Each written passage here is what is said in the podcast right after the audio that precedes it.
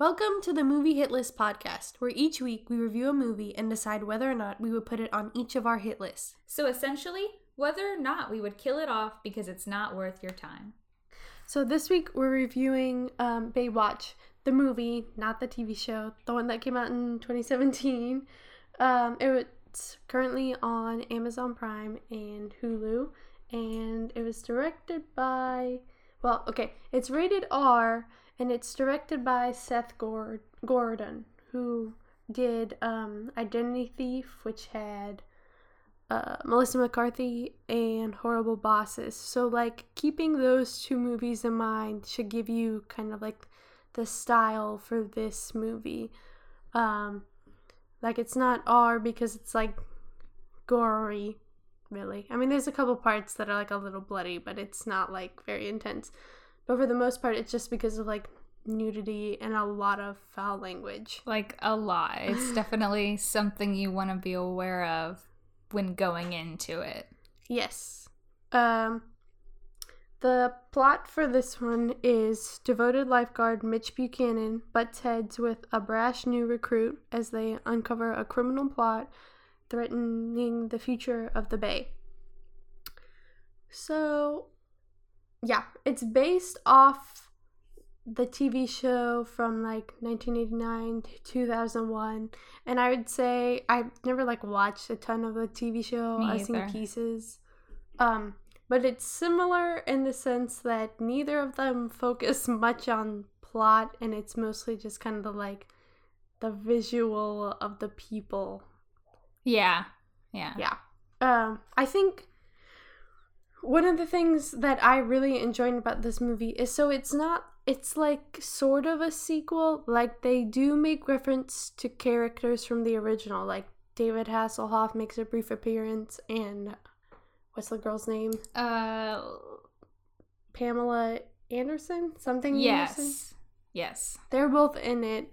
Um and so they kind of make reference to them and how that they've like taken over the Baywatch team from them, but then like all the characters have the same actors as the original show.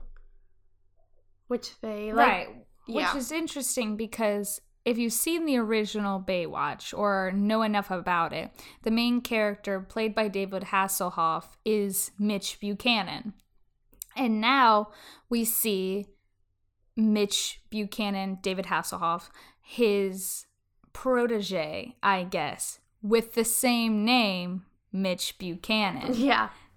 So it doesn't exactly, it, it's not a full on fourth wall break, but Like it is, but it's not like Emperor's New Groove where like they don't turn and directly talk into camera. But like if you actually think about it hard, you realize it doesn't like really line up. And there's a part, and this isn't a spoiler, but um, as most people know, uh, what's his name? Zac Efron is in this film, and uh, Mitch Buchanan, uh, The Rock, makes a reference to High School Musical, which, if you've seen, Zac Efron's in it. So it kind of shows that that is in that timeline that High School Musical does exist, but who's playing Troy Bolton?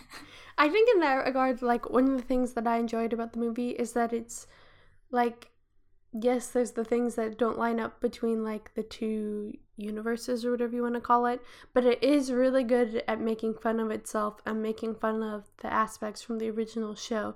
Like there's a lot of parts where people will be running in slow motion, but like the other characters are aware of them running in slow motion. Yeah. And they're like, how does she always look like that when she's running? And so they like it's good about making fun of itself. Um which just makes it a lot more entertaining and like it makes the things that are stupid like justifiable because it's kind of the point. yeah, it, this is not a movie to be taken seriously in any aspect of it. It's just for fun. It's just to make you laugh, basically. Yeah, cuz like the the storyline, the like thing they find that's threatening the future of the bay, this uh, they show pretty quickly, but they find like a bag of drugs on the beach, and so they're trying to like search down the dealer slash corruption in the bay, whatever. But like the bad guy is super easily identifiable just because of like I mean, she's not a bad actor. I don't know if it's just it's They- just super blatant. It's not something that knowing who the bad guy is is not the goal of this movie. Like it's pretty obvious really close to the beginning. So it's not really about who's, you know, the one in charge of all this. It's how are they going to stop it? like the plot is not super noteworthy, but it's more of just like a frame to hang off all the other aspects of the movie. Like the good looking characters and the like cookie cutter bad guys, and then like the action scenes. Like the movie is shot very well. I don't know how the original was shot. Uh, I've never heard that much about it. Um, but this one, like, it's really good to look at, and I'm trying to think of how to describe it. It's just very cinematic. It's one of those films that I don't know, it's just really it just good. looks good. it just it's one of those it's like they spent a lot of time making sure that this film was visually pleasing. Right. And it's got a lot of action, so not, it's not like slow, it's not lagging. It like keeps your attention pretty well. Um the only like not great visual part, there's a part where like a sh- boat catches on fire and then like the oil I guess that came from the boat is on fire in the water. So there's just a lot of fire. And that was like you could tell it was more CGI, but like you also can't blame them because they're like swimming through the water that's on fire. Right. And it's not that part's not a big part of the film, so it's there's no point in spending the money to make it look super like realistic when there's so many other aspects of the film that are more important. Right. I think the biggest thing for this movie, the like deciding factor between people liking it that I've been able to tell so far is like their expectations going into it. If you go into it knowing to expect like it's basically a comedy like or an action comedy and like a lot of it is kind of college humor or Mhm. like the humor you would find in movies like Identity Thief and Horrible Bosses. Like if you know that going into it, you'll enjoy it. If you go into it expecting it to be more serious, then like you won't be satisfied. Overall, I think it was really good. What are your opinions on it, Stephanie? Would you hit this movie? I would not hit it. I enjoyed it. I like didn't have big expectations going in cuz I I don't know how well it did, but I feel like it didn't get like the greatest press, but it was a lot funnier than I thought. And the first time I watched it, I actually watched it with my mom.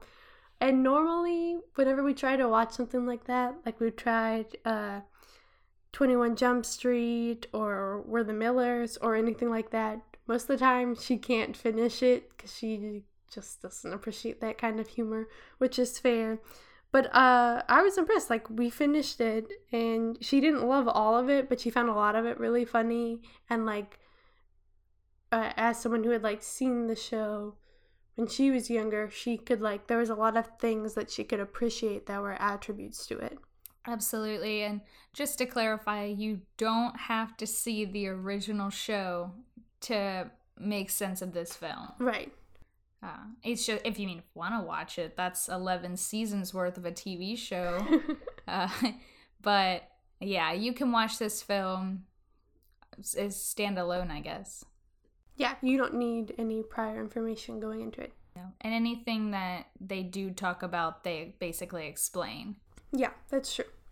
Well, I hope you enjoyed our review and come back next week to check out what we're reviewing. And be sure to follow us on Instagram at Movie Hit List Podcast.